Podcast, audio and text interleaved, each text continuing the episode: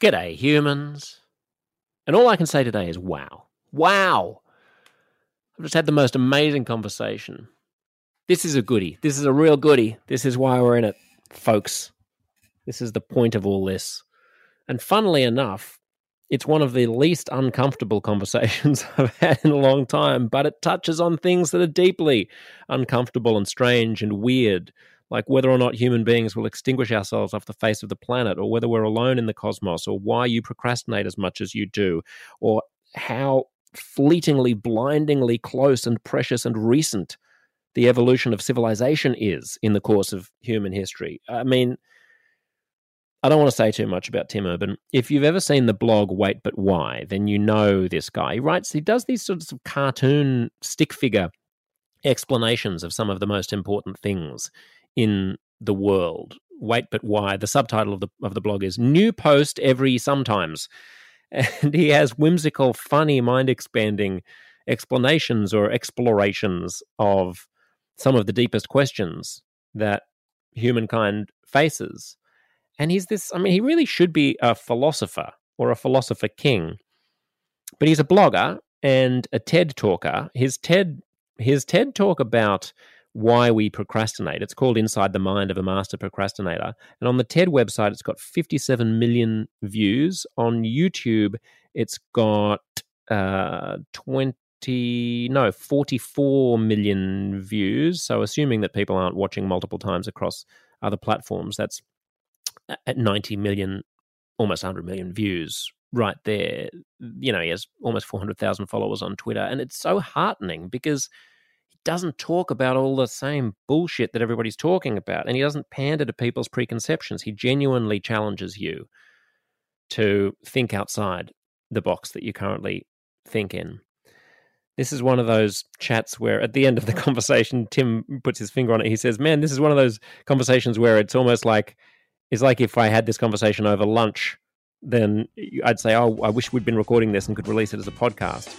So take some time, pay attention to this, carve out a little window, and please enjoy my conversation with the one and only Tim Urban.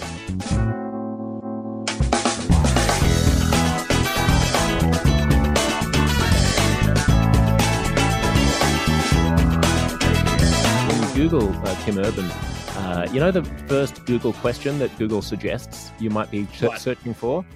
Uh, what does Tim Urban do? Mm. Is the is that is a very question. fair question. and then, what are Tim Urban credentials?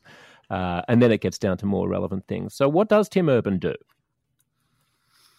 Tim Urban, um, he, um, he, he uh, picks he he picks topics that he is really interested in and then he tries to um, he tries to organize all of his thoughts uh, and maybe do some research to learn more and organize all of that and then turn that into a um, uh, some kind of uh, package that he can then publish on the internet. And he battles against himself every day uh, trying to do this and to not procrastinate in doing it. and then the battling against yourself becomes fodder or fuel for yet more of your insights. Correct. There, there, there there's, there's nothing, there's nothing, uh, there's no topic that's out of bounds.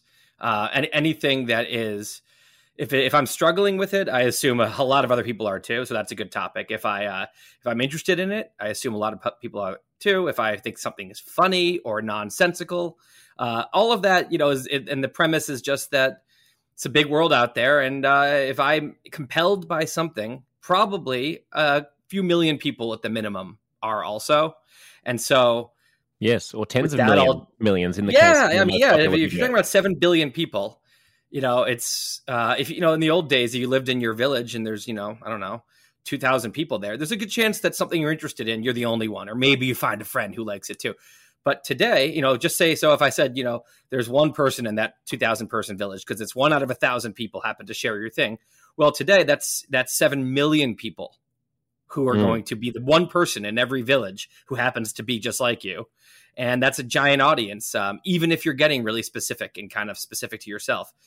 Um, which is which is super fun. That's why the internet is so such a fun place to write on, especially if you speak English. It's like the audience is just so so massive. Potentially. Yeah, Yes, I sometimes wonder about that. Like, it'd be frustrating if you speak a language that almost nobody speaks. Then that's okay because you just learn English. Like, you know, everyone in, in the Netherlands is going to speak English. But if you speak English or Spanish, I guess then you're fine, or Chinese maybe. But if you're if you speak, I feel sorry for people who who live in like France, where yeah. you know it's big enough that you don't really have to learn another language apart from French, but you sort of do as well. Totally. I mean, look, Google Translate and and uh, uh AI like that are uh, getting better and better. So I feel like this is soon. It will not. It, everyone will speak whatever language that's, they want that's to. That's what I writing. did think until I spoke to a linguist, uh, actually, just about eight months ago about this, who was like, you know what, it's never going to. It's we're a long way away from it, it getting really good. He also happened to be a Japanese Australian guy. He was like the nuances. Like I just can't. I can't see it becoming frictionless for a, a long time. Yeah, I mean, Japanese especially would be a tough one. Yeah, I mean, it's yeah. just it's such a small, such a small group outside of Japan who speaks Japanese that. Uh, yeah, and and the nuances and the subtleties and the colloquialisms and the you know the mannerisms and all the cultural components that go into making, uh, you know, communication communication rather than just direct translation are so diff- are so tricky for AI. Even there, though, you've got you still because of the internet, you still have I don't know how many Japanese people, 150 million person audience, you know, it's it still yeah, beats sure. the, the, the village in the old days. You know, yeah. it's like it's it it's uh it's I think I if I could just if I only could write in Japanese, um, or if I only had 150 million people out there, I think I would still kind of be able to have fun with this. I mean, but, I think um, you're, yeah, I think you're being a bit bashful or selling yourself a bit short by saying that the the way that you get you know 50 or 60 million views on a video is just because the internet reaches lots of people. So you're no longer the only guy in the village mulling on this stuff. Because the reality is that there aren't a lot of people around the world who are already mulling on this stuff. You are bringing out or drawing out or teasing out things that people didn't know that they were interested in by pointing them out in ways that stoke their curiosity. It's not like people are sitting around wondering about you know procrastination until you point out the absurdity of the way that procrastination is functioning in in their minds. So is it is it just servicing a need or is it creating a new market for for ideas? Yeah, I mean, I, I think um, there's a broad, a kind of there's a there's a broad concept which is general interest in a certain brand of curiosity, certain brand of sense of humor, a certain brand of the way people like to consume content, you know, written versus audio, whatever. So right there, I can now say that, that that's a good target audience, people who hit all, all of those uh, in the same way I do. Then once you have that group, yes, now I agree with you that at that point you can interest that audience in a lot of ways. You can create, you can you can show them things they didn't know they were interested in, or you can um, tap into uh, uh, a lot of the psychology that I experience. I mean, so many of us experience. So, yeah, I do think that um, if you can kind of learn to communicate well about about things you're interested in, then yeah, I think um, mm. th- there, there there's a massive massive group of people who will join you on that. And when when you say that that things that things that you're interested in that you pursue. One of the challenges of living in this internety connected world with such a tsunami, a fire hose of, of information coming at us all the time, is it's very easy to find yourself getting interested in things that aren't particularly interesting, but that are present. I mean, I'm struggling against this all the time. There are an infinite number of Twitter fights that I could be getting into, which are mildly interesting or distracting at least but aren't really the most profound or important things that I should spend my short time on Earth focusing on.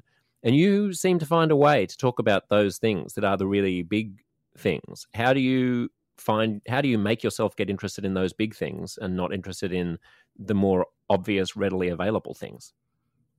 Well, I mean, it's it's my job. So, uh, um, the first bunch of years I was writing Wait But Why, um, I it's you know I, I, would I would go into a list of topics that I had created that was growing every week. Every time I had a good conversation or read something interesting or thought about something, I would just write it into the write it into the list. And um, and so I'd have to pick a topic and do it. And then um, for a while, I was publishing one post a week, and so I, I had to get it done in a week. And so I would sit there looking at the Twitter arguments and all the other things that you're looking at.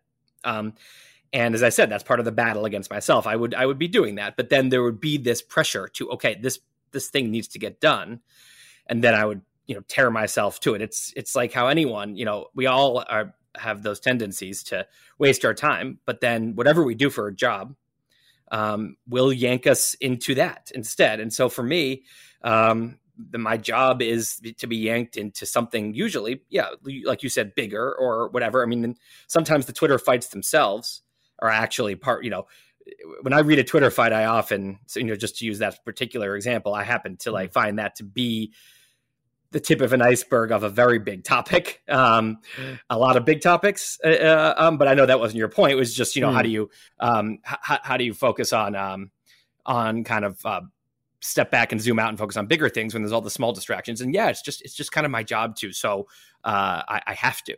that's, I mean, it, that's it's interesting. It's yeah, no, it does. It's interesting that you say that Twitter fights are sometimes touching on bigger topics because I find myself. I mean, they're often touching on topics that are currently considered very hot button. You know, there, there are people arguing about whether or not Trump is a fascist, or there are people arguing about whether or not uh, the transgender movement is trying to erase gender altogether, or there are, you know, or, or critical race theory or something like that. There's a lot of that going on on Twitter.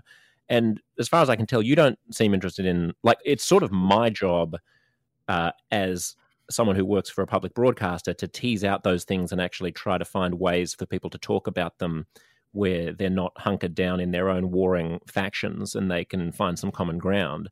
That's sort of the purpose of this podcast, not really the purpose of your work. So you don't seem well, interested in those sort of culture war. Um, yeah, actually, what I what I so what I meant is the fight itself, the fact that they're fighting, the way they're fighting. Why are they fighting with strangers? Right. What's the word? What are the fallacies going on? What is the wording going on? What kind of thinking is going on? What are the emotions happening, and why? And why is Twitter bringing this out in us? Mm. And what and what and what is that? What is that side of us? And why does it seem to be coming out more now than in the past? So that's what I was. I'm talking in more of the meta sense when I read. Yeah, that, you've just. Yeah, I, I, I thought I was going deep, and you just dug a deeper hole underneath my hole, Tim. Yeah, yeah. So so it's not that I, I mean sometimes the the arguments themselves are really interesting, but I think there's a couple layers. The there, there's there's the layer of the fight, ex- the actual fight itself. Um, so, for example, uh, you know, I don't know, lab leak versus right. uh, uh, the, the the kind of the COVID coming from nature versus a lab, right? Yeah. So there's the actual topic. Did it come from a lab? Did it come from nature, or you know, or f- from animals, or what? Okay. Then beneath that, there's the topic of there seems to be a, a pressure on on certain groups to not to to to to only have this view and pressure on a, another group who identifies with this kind of politics to have this view. What's going on there? And then the even more meta level you know people are ad hominem attacking each other in the nastiest way. And they're like you know and they're not being their best selves. And so that's an even more meta thing. What's going on there? What's that's the thing i kind of mentioned before the deepest meta level like why are we acting like children? Uh and you know and and so so I think there's a bunch of layers that are all interesting, including the topic itself is usually based on something important. But I, I find the two meta levels beneath that I mentioned to be, for me, more more interesting. Yeah. Well, let's talk about those. Why are we acting like children? Well, so I talked about battling against myself, um, and I have written about procrastination. And uh, to me, there's a it, it, comes down to there's two voices going on in my head. There's the the, the rational kind of grown up, I call it the rational decision maker, rational, uh, that is very aware, could give very good advice to myself on you know why I'm in these bad habits, and you know what, what obviously what I should be doing in this moment, and uh, what what makes sense, you know why it makes sense to work now and play later, and um, why perfectionism makes no sense, and all of this. And then there's this other voice that is it's almost not a voice at all it's almost this primal instinct the primate i live in um, is wired for uh, you know ancient wiring that is not updated nearly as quickly as civilization is, has developed and so that primal instinct is misfiring it's not bad it's not um, it's it's just uh, it's it's a machine built for one hmm. world, mm. and it's and it's in this it's totally different a, world. Doing what a primate brain is programmed to do. Yeah, uh, doing what you know. Look at most animals that we know are are in that world currently, which is you eat when you're hungry, you sleep when you're tired, you try to reproduce before you die, uh, wherever you get the chance, at least. Um, and um, and and that's it. And if you do those things, you win. You're you're, you're a winner, right? And so um, that voice is uh, the primate in me is is wired that way. But in an advanced civilization, all the rules are different. Uh, that doesn't get you by. You have to long term plan. You have to parse out your energy. You've got to make grown up decisions and do things that suck in the short term for the sake of the long term. And that battle um, is the at the heart of procrastination. It's the it's at the heart of I think uh, overeating or eating unhealthy. I think it's at the heart of a lot of addictions and and a lot of other a lot of other things, anger issues and uh, you know cheating, uh, uh infidelity. You know, so to to me. Um, uh, that's the core human struggle. It is the fact that we are a one animal uh, kidnapped off our home planet uh, and and dropped into this different planet, and we are doing our best, and we are above our pay grade here, and we're trying our best, and we're we're, we're pretty damn good at it, uh, given how tall an order it is. But we're not, you know. We're, we're, it's not that easy, and we are. Uh, there's a lot of struggle. So that's the kind of like the general kind of thing I've written about a lot. This this mm. this battle going on now more recently, I've I've looked at politics and and and and the way we think, the way we you know tribalism and and politics and how that affects how we think and how we form our viewpoints and um, how we treat other people. And I've I've said what's going on here, and I, I didn't even plan to kind of have this be that same kind of framework. But as I dug in, I said there it is again. This is the same thing. This is one part of our brain is is interpreting all of this as this very ancient life or death, very very specific kind of tribal lens through through that kind of lens, and the other part of our brain knows that makes no sense and and and is uh and and knows you know you know you know what hating this stranger on Twitter who doesn't even know you and thinking and thinking that half of your country are awful evil idiots. Mm when that's not the kind of person you are normally, you're not a bigot, you're not a low, petty, small, nasty person, but you suddenly you're acting like that. You you think that way sometimes when it comes to maybe politics or in other, cases maybe religion or an ethnic divide or a national you know national tribalism.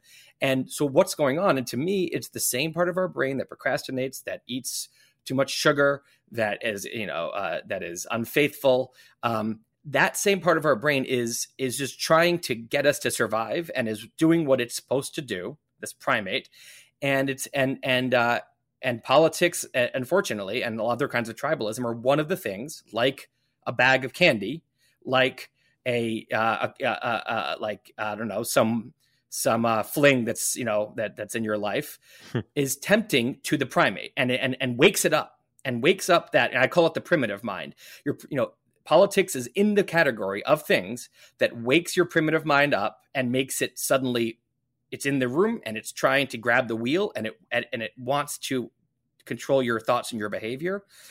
Um, and the other part the rational grown up in your brain does not want to act that way. Does not is not that's not that that person in your head is not a bigot.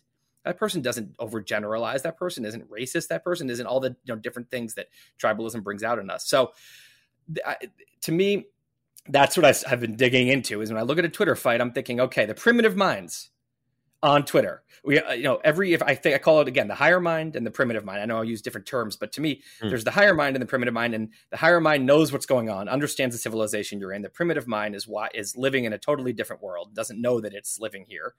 And when I look at Twitter, I see a place where the primitive minds have come out and they are and it's like a it's like pheromones they activate other primitive minds just being on twitter especially in like a, looking at an argument it, it it's like um it, it, it wakes up it, it's like contagious it mm. brings us all down to into our primitive minds and, and i think yeah yeah, well, uh, that's really interesting. And one of the things that I think is so insidious about the way that it functions is if it were clear to us when we're having the argument with someone on Twitter that it was our primitive mind operating, I think our higher mind would be better at putting it in a box but the problem is, and you know, Jonathan Haidt has written written uh, beautifully about this with his analogy of like your primitive mind sort of being an elephant that is kind of that the rider on the elephant thinks that he's in control, your higher mind, but actually there's this elephant that's galumphing around, and the rider is sort of retroactively claiming to be directing the elephant, uh, but is is frequently out of control of the elephant. That the primitive mind it strikes me, at least from my personal experience, can hide itself as the higher mind. And you think that you're making arguments on the basis of pure reason, but actually what you're doing is making ad hoc justifications for what your instinct tells you is probably true.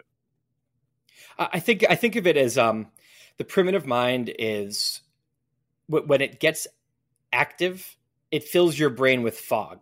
Is kind of the term I use. Like, and the fog blocks your consciousness and so you you when you're in the fog by definition you don't know you're in the fog. Right. Once you know having that realization that i'm in the fog here i'm, I'm down in primitive land can snap you out of it. But when we're in it is specifically when it's very very hard for us to see that. We we we we become we lose our consciousness a little bit. Um, and um, so yes i think i think uh, mm. that that's there's a lot of you know there's there's Haidt's elephant in the rider um, there's, you know, you go back to Freud. This is this is a concept, you know, as old as time, and um, uh, and and, and to me, yes, there's if, if there, there's a few states we can be in. We can be totally consumed with our primitive mind and legitimately lose consciousness.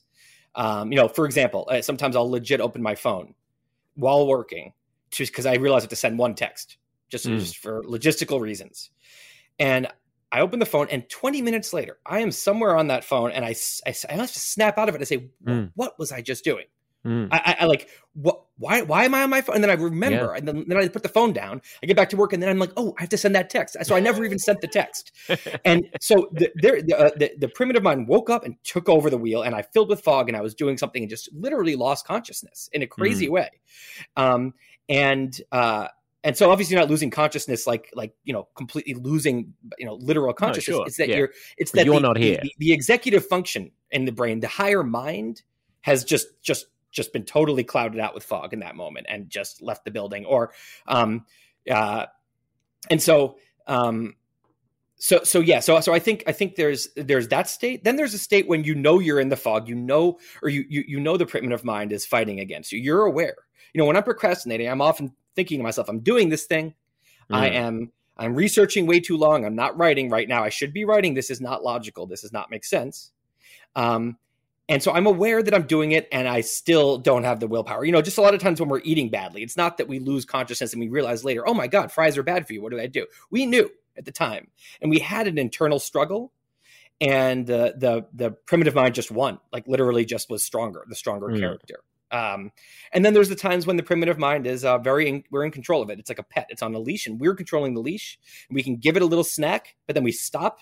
And we all have these moments. Some some of us have you know, are better at it than others, but when we're just being a grown up and we're very in control. And for most of us, I think we can look at parts of our lives where we are really good at controlling the primitive mind. You know, some of mm. us just never drink a soda when when it's available, even though we would like to. We we just we just don't have that problem.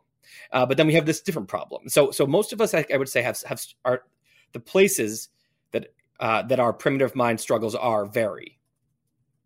It's interesting because w- as you're saying that, I'm realizing that yes, sometimes my higher mind is in control of my primitive mind, but more frequently, my higher mind thinks it's in control of my primitive mind, but it's actually the primitive mind that's operating behind the scenes. So uh, you know, like I don't I don't drink anymore, but uh, when I when I drank, uh, I, I, wasn't an alcoholic, I would say, but I drank more than I more than was healthy and more than uh, more than I was in, in, t- in full control of.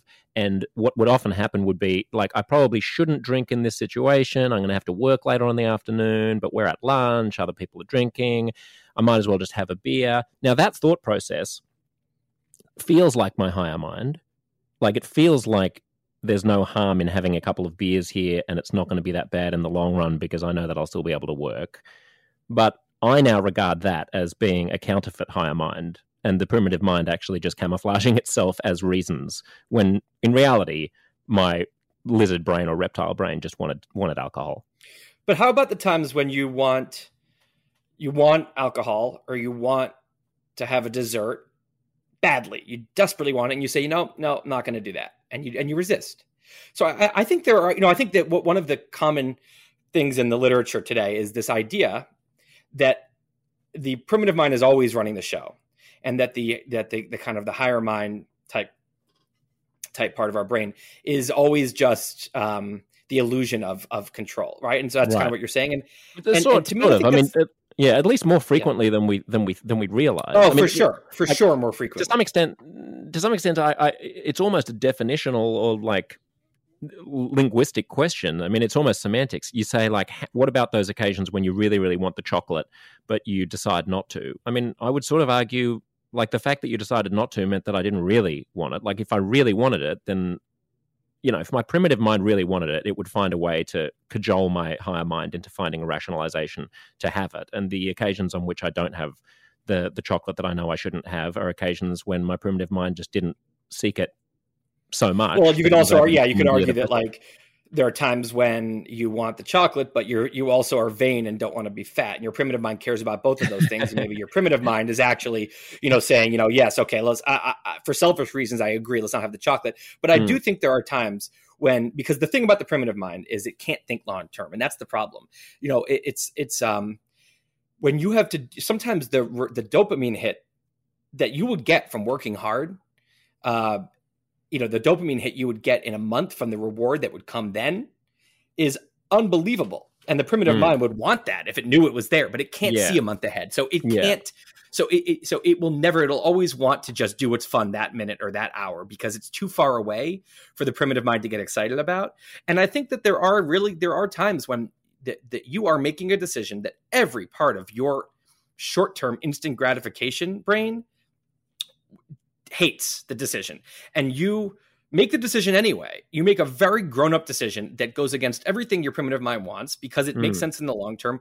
I do think that is an example of, you know, the the higher mind saying, you know, at, overpowering the primitive mind yeah, and saying, right. no, you are, you know, acting like a, a, parent in charge and saying, right. no, I, I know Get you want it. The answer is no. the gym, even though you yes. don't want to. Yeah, yeah. Yeah. The answer is no. And and so to, to me, I think it's a sliding scale. I think that when we are in a, I think of it as a vertical ladder, you know, with four rungs is kind of how I think. When we're on the, we're down in the lower rungs, yeah, we're in the fog and the primitive mind is running the show and we often can't see that it's even happening. And even when we can, we can't overpower it. And even when we think we have control, it's an illusion and it's really the primitive mind is still running the show.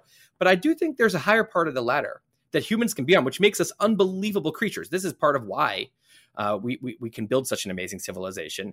Um, is that I think we we have this incredible ability uh, that other animals don't have to truly like really override our primitive brain at times. We're not good at it. It's very hard. We're not good at it, and and we fail probably more often than we succeed. But I do think we can succeed at it, and and um, and, and know, it sounds yeah. like it sounds like you are somewhat not on the bandwagon that seems to be popular at the moment, which which is, uh, I suppose, there's a kind of consensus among very smart people with capital V, capital S, capital P, uh, mm-hmm. uh, especially in Silicon Valley, that free will is an illusion. That we don't, that you know, that we are ultimately just kind of constantly making post hoc rationalizations for everything, and that.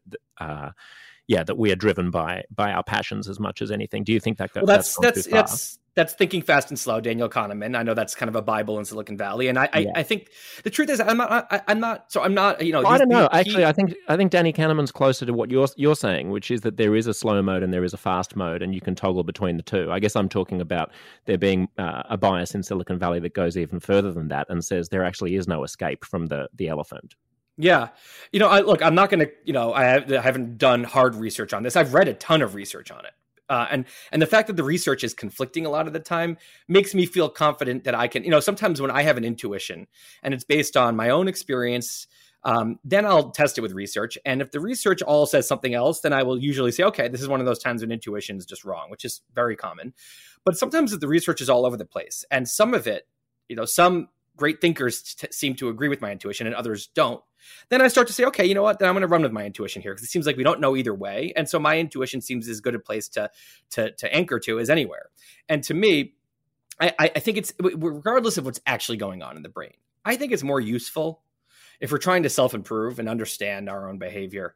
Um, I think it's more useful to think of it as a sliding scale that uh, that that that go that that ranges from different mindsets and art. We can be in a headspace up at the top of the ladder at times when we we do have some kind of um, uh, will over our actions and and can make decisions that conflict with our nature and can do things that our rational brain knows is correct. And then other times when when when that's not true. Um, so I, have read it all. I've, I've, read those things, and I, I, I it, to me, it's yet to click. Uh, yet to click this concept that um, that that there's that the primitive mind is always the one in charge because mm. I, I, think the primitive mind is quite dumb and um and so, and, so yeah yeah well, so Tim, let's assume there's this ladder. Let's take your uh, your worldview as a as a given, or your view of humanity as a given, and there's this ladder. And at the bottom, the, the the primitive mind is in charge, and at the top, we're in some kind of a state where the higher mind is in in charge. Where does the ladder come from? Like, why are people? Why are hum, Why are Homo sapiens in possession of this higher mind or consciousness in a way that most other mammals don't seem to be? You know, I don't know. I mean, the, the, the, physiological definition, I think, is would be that we have a very, very impressive neocortex. Um, that is, you know, uh, the, the, the part of the brain where more this kind of more uh, long term thinking, big picture thinking, you know, you know, visualizing the future. Um, and, and is that know, just really, something that's been selected for by natural selection? Yeah, I think so. I think I think that it's a quint. You know, I don't think it. I think it happened to happen that way, mm. um, and it's obviously not a very common thing because it's very very it's it's humans are the only species who have gotten to this place, um, uh, at least uh, out of those alive. I don't know about the other humans, um, but um, and um, and so we we uh I, so I, I, you know, I, I, couldn't tell you exactly why, but if the, the fact is, it, it, happened, and so we have this um, this executive function, this this this it's this ability to you know to really make long term plans and to just to understand that they're to see the long term picture and be able to kind of not only understand that certain behavior will should make sense now to prepare for later or to plan something for later, but to actually act on that in the face of our primitive instincts and override that and do you know hard work that seems to make no sense for any immediate thing to our primitive mind because our yeah. higher mind makes. So to me that is incredible. And that's you know it's it's a it's a combination of the two because you have those abilities now combined with the same exact kind of selfish you know primitive animal that wants to uh that wants to acquire resources and reproduce and be safe and conserve energy. And so when you when you you know a system like a you know the the uh, uh, kind of the the thing with you know a capitalist system is you can harness the primitive mind but instead of having it run wild you can actually build a system where primitive minds running wild turns into productivity turns into progress. Um, uh, so it's not that you know it's not that our civilization was built by a bunch of higher minds. No there, it was built by mostly primitive minds but there were there were some very smart higher minds along the way that were able to kind of um, construct a system that uh, that, mm. that that that harness the primitive mind, and then and then you know, and then there's enough higher mind going on in the individuals to to to control their primitive mind's instincts to just go for immediate gratification and and, and kind of force some long term uh, long term development of projects and ideas in it. So it's some kind of dance between the two, yeah, uh, that has created this incredible civilization. But it's also it means that we're not so great at living in it either because it's really out of our we're out of our element. Well, it's so new as I mean, it, what amazes me is how sort of non-linear the the uh, like the advance of of our species is in comparison to others. It maybe it's just my bias, but I don't think it is. Like we've clearly transformed the world, and like going to the moon and stuff like that is something that is of a different magnitude than the difference between dogs and cats or rats and, and mice. Even though we're equally close to chimps, as you know, or closer than those animals are to each other we are clearly doing something we're up to something different than chimps are and maybe that's a combination of discovering fire and just having the right tongue so that we can talk to each other and make plans and hold each other to account and have conversations like this one. But it's there seems to be some sort of tipping point that you know religious people would regard as being the injection of a soul. And i'm not and as a secular person i'm not quite i'm never quite sure what to make of that that disjoint. Well i think if you um if you took a, a, a human baby and you you know raise them in the woods with no knowledge or anything. I don't think they'd even be able to make a decent spear you know let alone fire let alone make an iphone right? Like right. um and, and, so and I think probably if you went back, um, uh, I don't know, fifty thousand years, hundred thousand years, and and you you know an alien were observing uh, life here, they they might notice that something is special about these humans, but I'm not sure it would seem that special. I think that the, the, the actual human, individual human, and the individual chimp aren't that different, aren't nearly as different as we think they are. Right. Um, the thing the that is, it's it's it's the ability to yes, language, like you said, and the ability to um, accumulate knowledge. So one person, think about you know navigating the stars, you know navigating using the stars. Uh, one person discovered something about weird about the North Star at some point. Uh, and and that was obviously a very smart early human and who had time and and maybe got lucky a little bit. Um, but then you know, uh, or or you know, another human ate a berry and it made them sick. Um, they can now teach their kids uh, about you know navigating using the North Star and um, and not eating this berry. And then the next generation, uh, you know, maybe maybe ten generations just just retain that info. But maybe in the 11th, there's one person who figures out something new about the North Star and how actually it can show you latitude based on how high it is in the sky. Um, but also it can show you, um, you know, there's ways to, you know, uh, understand which is ways east and west, but also latitude. Okay. And then someone else discovers, you know, something new with um, some kind of crop. And you can just see how what I think of it as a knowledge tower is that every individual human's, you know, knowledge – that tribe can develop a knowledge t- tower like a pile in the middle of their camp next you know there's the campfire and then there's this pile of knowledge and that knowledge can grow and grow and grow and grow. And that tribe over time can become um, way smarter as a, as a group than any individual human because that because that knowledge tower can now be installed into everyone's brain upon birth and they can that's mm. their starting point. Now they can develop upon that. And eventually you start having the agriculture revolution. You have the tribes moving in together and now they're comparing notes amongst thousands of people. And now the, the they all the knowledge pile you know piles can can move together and then eventually you start writing and now you have even more you know better at retaining these things. Uh, and you can go from there. And soon you have a tower that is like uh, the, the largest skyscraper in the world of knowledge. And when you have someone like einstein he's born on top of that tower. So he's he's born he's he first can go and learn all the things he needs to learn from that tower and then develop uh, and then from there can spring the theory of relativity. Um, where there's no way he's coming up with that on his own not mm. even hmm. close right? So it's this is apes can't do this they can't. There's there, there's there's nothing uh, a tribe of apes, a tribe of chimps knows that a hundred generations ago, one of them figured out. I mean, maybe I don't know. I don't know. Sometimes there's certain things that can be passed along, and but very, very low res, very vague information. Very, you know, there's mm. there's no, you know, the, using the, a the, stick to get the ants out of a tree or something. Yeah, the complexity of the info that can be passed on, the learnings that can then accumulate and build. And I, I call this thing the human colossus. It's this this vast power of knowledge that that we that this whole species now has and then of course now you get to the modern times you have you know right you have uh, the printing press and then you've got um, the you know eventually you get to the internet you know and and um and it's just this this tower is so vast and so we are just a primate species but we have unbelievable superpowers not because we are orders of magnitude smarter than an ape uh, than another ape but because because we can our knowledge can accumulate. Mm. And I guess writing comes in there because as you're talking, I'm thinking about like the oldest continuous civilizations in the world are the First Nations here in Australia, and they've been around for whatever it is. I mean, it keeps moving, but 60, 80, 100,000 years, something like that. But without writing, and they find a form of stasis, they find a sustainable way of existing uh, but they don't require increasing expansion. They don't. They're not uh, avaricious. They kind of just they're just rocking along for tens of thousands of tens of thousands of tens of thousands of years. And maybe maybe writing is maybe writing stuff down makes the difference between that stasis and the kind of explosion that happens elsewhere on the planet.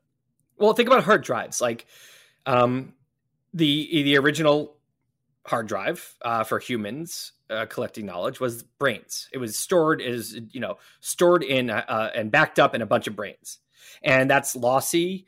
And there's a limit on how much information can be collected, um, and it requires a lot of you know you know telling the stories and telling explaining things. You know, it's just it's it's it's it's it's it's still incredible technology if you compare it to what else is around. Unbelievably magical technology. But when you start writing now i can store info on on a piece of paper. That's incredible.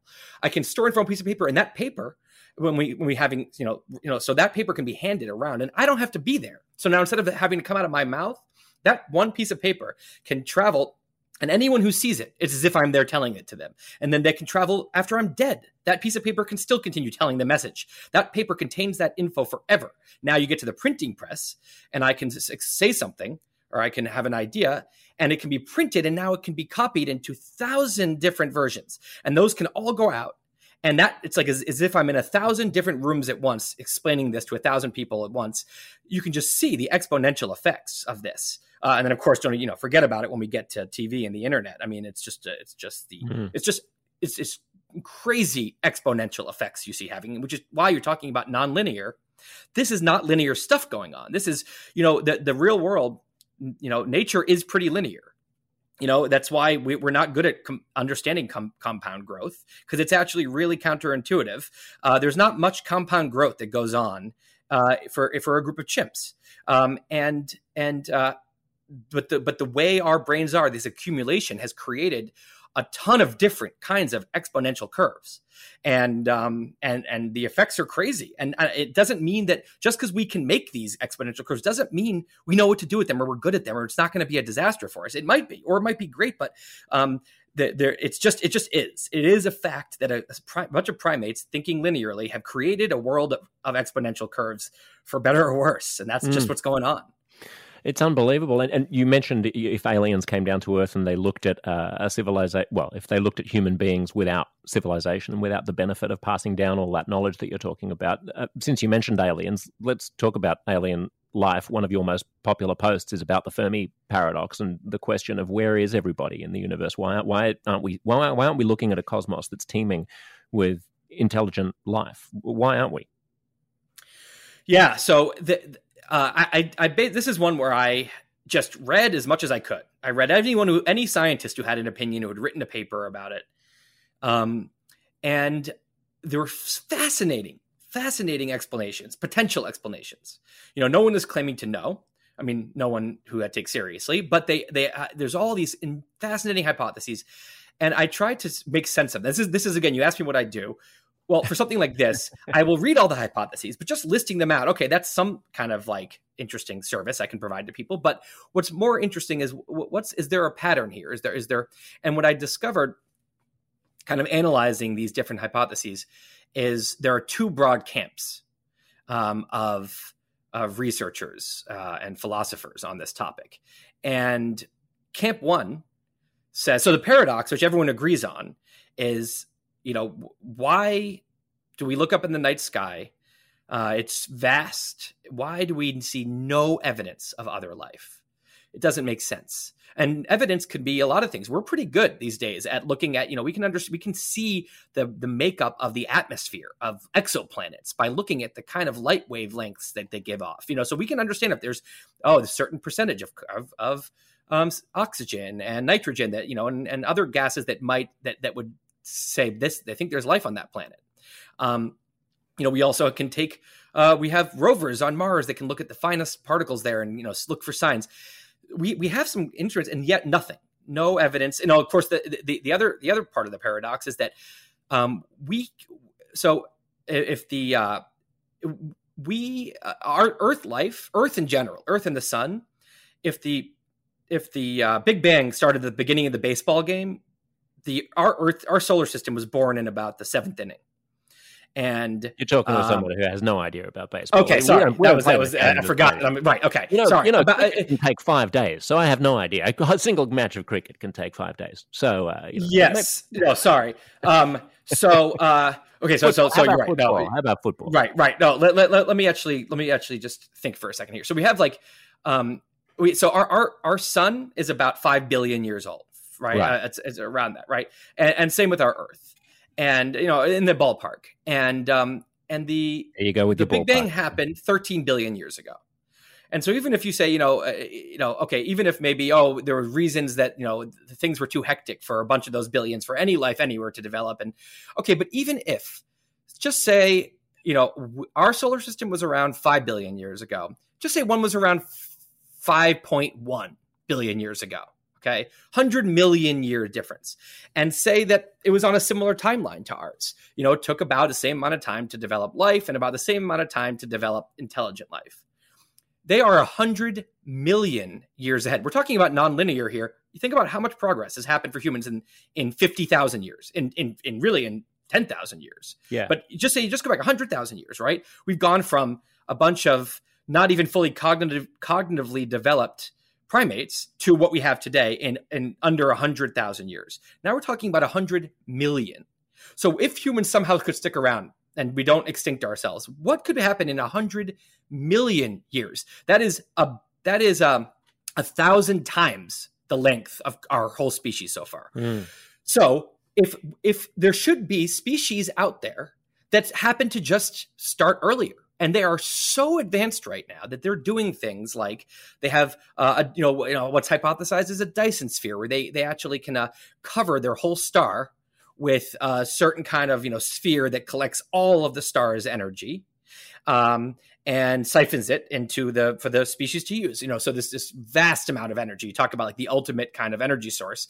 Um, we we we we siphon a, this tiniest amount of sunlight. Who needs nuclear Um, energy when you've got a nuclear reactor in the sky? Yeah, yeah. Well, so well, so so he's just talking about trying to capture the sunlight that happens to fall on our tiny little planet, and we we you know we we capture only a tiny fraction of that. But a Dyson sphere captures all of the energy that's going out from all directions of the star at all times, right? So Right. this is the kind of you know this is the kind of thing that seems crazy to us, but a species 100 million years ahead that should be child's play for it, right? And, and even if that's a rare thing to do, someone probably is doing it out there. If there's a lot of species, we would see evidence of stuff like that if there were if it, we, there's there's actually you know a, a species advanced enough we would be able to that they'd be making such a major impact out there that we would see some weird evidence we hear Hmm. some some signals of some kind anyway I so mean, is the even if they were only as sophisticated as us a long time ago, we would still presumably see evidence of a civilization like us. Uh, maybe, maybe it's uh, yes. it- It's it, the the signals that we send out might be too weak, or maybe they're maybe those signals are. Um, but yes, you're right. Even something like us, we're we're not out of the realm of possibility of of of being able to be detected. And again, look how much has happened in the last 200 years since the Industrial Revolution, since the power went on for the first time. Just Hmm. give 200 years from now. So uh, just add, just give that species 200 extra years, and they should have crazy broadcasting abilities out into space. So the paradox is what the hell, right? And so now there's I, what I realized looking at the hypotheses. There's two camps. The first says there's there, we don't see any evidence of super intelligent uh, of, of intelligent life out there because there is no intelligent life out there. The second camp says, of course, there's intelligent life out there. We there, there's a there's we don't see evidence of it for many other potential reasons. There's a lots of reasons that it could be out there, but we wouldn't see it. And uh, and I find really smart people in both camps. The instinct most people have is to be in the second camp. Most people say, of course, there's life out there, uh, other life and other intelligent life. And anyone who says there's not is being, you know, oh, you think, oh, just because we haven't seen it, we're the only one. But actually, there's really smart people who say that we might be the only one. Um, so I'll, I'll start here with the the second camp because it's more intuitive. What if, assuming there, the, the second camp assumes there is life out there, intelligent life, and that that uh, and that we're of course not the only one, and so why wouldn't we have seen it? And so there, there's all kinds of hypotheses. One is, you know, we uh, we're listening for the wrong signals. Like we are listening for like radio signals and stuff, which is like a little like having a walkie-talkie today, walking around, turning it on, hearing no one on it anywhere, and saying, "I guess there's no people around. There's no people on this planet." Yeah. but no one's using walkie-talkies, right? So there could be that no one who has the ca- capability of broadcasting really far and you know really strongly is using any kind of signals that we're using. I mean, So we're just- almost not using broadcast anymore. In 100 years, we won't be using broadcast. Exactly. Everything will be digital. Ex- exactly, and and and and we don't even under, begin to understand the ways like you know if you ask someone from the 1300s how future people might broadcast, they're not even going to be in the ballpark of what we actually do because it's just so foreign. So whatever they do might be something. pigeons carrying things around in their little Yeah, yeah, We should look- exactly. we should hunt for the carrier pigeon poo. Right. They might be in, you know, in some crazy quantum dimension broadcasting through dark matter. And it's some, you know, is, uh, again, I'm using human words that, you know, Yeah. we have no idea. Okay. So th- th- then there's, okay, well, maybe they're out there. And they're uh, species that are for, for, for species that are far more intelligent than we are. Uh, we are like little, um, you know, animals. Maybe we're rodents. Maybe we're ants in terms of intelligence, and they know all about us, of course.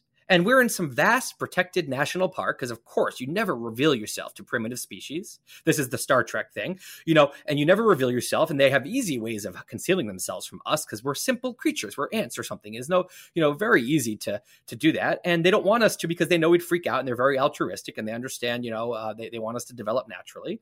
Um, and um, and and and and sec- and even if they wanted to talk to us, or even if they didn't care about us, they wouldn't bother you know and, and this is an example i think uh, michio kaku gives. If if uh, if you arrived at an island you know if if, if you know when he says pizarro arrived in south america and did he you know get on land and start walking through the forest and he sees an ant hill and he says ah life. And he gets down on his knees and he says ants you know I, i'm here in peace. Show me your leader you know bring me to your whatever no, he walks by the anthill and ignores it. So there might be some giant superhighway going by us, and obviously no one's stopping to talk to the primates on this planet. That is a well below them, right? I like the idea so, that the whole cosmos is just is just manufactured for us, and that at some point the Voyager spacecraft is just going to crash into a like a Truman Show style wall on which are painted lots of stars, and beyond it is something. Well, that's another one that we might be in a simulation, and the simulators might have just created one species and some basic bitch universe that they put out there. They say, okay, yeah, just like throw a you know throw a universe in there that's uh, standard, and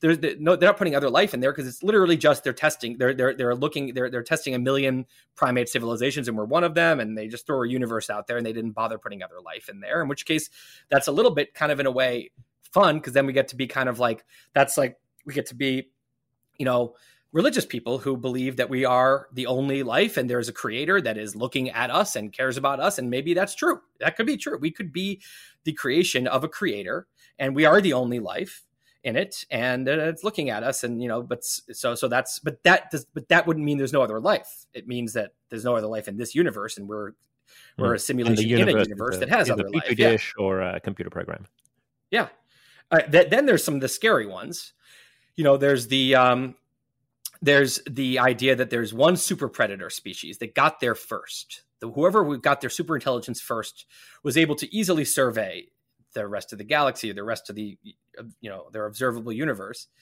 and they know about us. They they're very clear on the other kind of simple species being developed, and most of them kill themselves off. And if anyone gets too too fancy and they start colonizing other planets, maybe, or maybe they start they get to a certain level that seems threatening, okay, then they just go wipe it out. It's pretty easy for them. And so we haven't gotten there yet. And if we get to a certain level, they'll wipe us out of, if we're any kind of threat.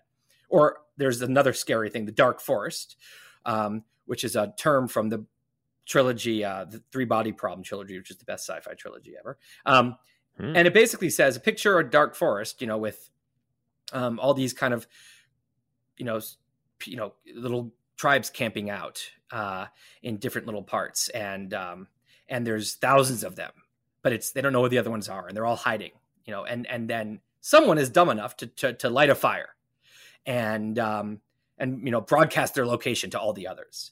Even if 99% of the others would say, "Oh, well, there's someone else. They're not going to do anything about it, and they have no ill will," all it takes is one to just have this philosophy that, oh, you know, you know, that could be a threat out there, kill it, and. Mm and wipe us out. So anyone who, if you, you know, that anyone who, that the basically the more advanced species, we don't see evidence of them because none of them are dumb enough to broadcast their location. It's become, it's an extremely dangerous thing to do, maybe. This and is we a, just have a Hobbesian world of uh, of fear. Yes, and, a co- yeah. cosmic sociology. Right. You know, the cosmic sociology. But, but the point is, you don't need them all to be that way. It could just be a rare one percent of species are like that and you know in, in the super advanced species world and we don't even have the tools to broadcast far enough yet but if we develop them and we did it now all it takes is one species out there who has the that instinct and we're, we're right. gone and anywhere, in the open all, ocean uh, don't don't thrash around because even though most yes. fish are nice the great white and not. all the species who could be you know broadcasting their, they have the power to show themselves none of them are dumb enough to do so